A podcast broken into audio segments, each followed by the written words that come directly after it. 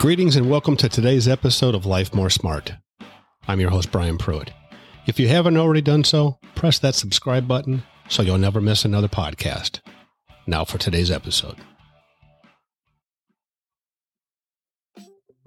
Today, I'd like to talk to you about what you're looking at. What are you looking at? Let me ask you this What images appear when you think of the world around you, or the people around you, your friends, or your family? What vision appears when you think of your future?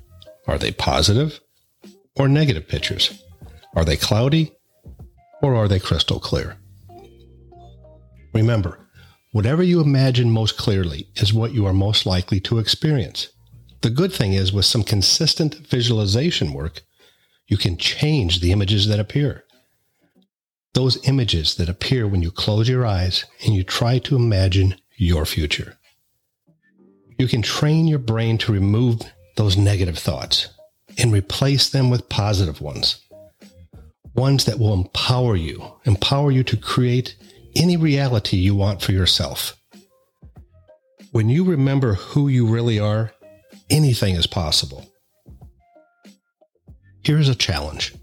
Today, I challenge you to get a crystal clear goal, one that is important to you, a goal you would like to achieve, let's say in the next several months. It doesn't have to be a big goal.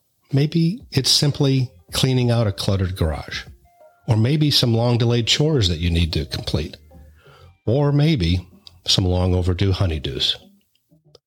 But it does have to be something that will improve your life in some way, something that will make you feel good about achieving it. Once you're crystal clear on your goal, commit yourself to spending at least a few minutes each and every day for the next 30 days, visualizing yourself having already completed that goal, having the victory. Let me leave you with this today. Turn can'ts into cans and dreams into plans. Well, that's it for today, everyone. If you've liked this podcast, don't forget to share it with a friend and those loved ones around you.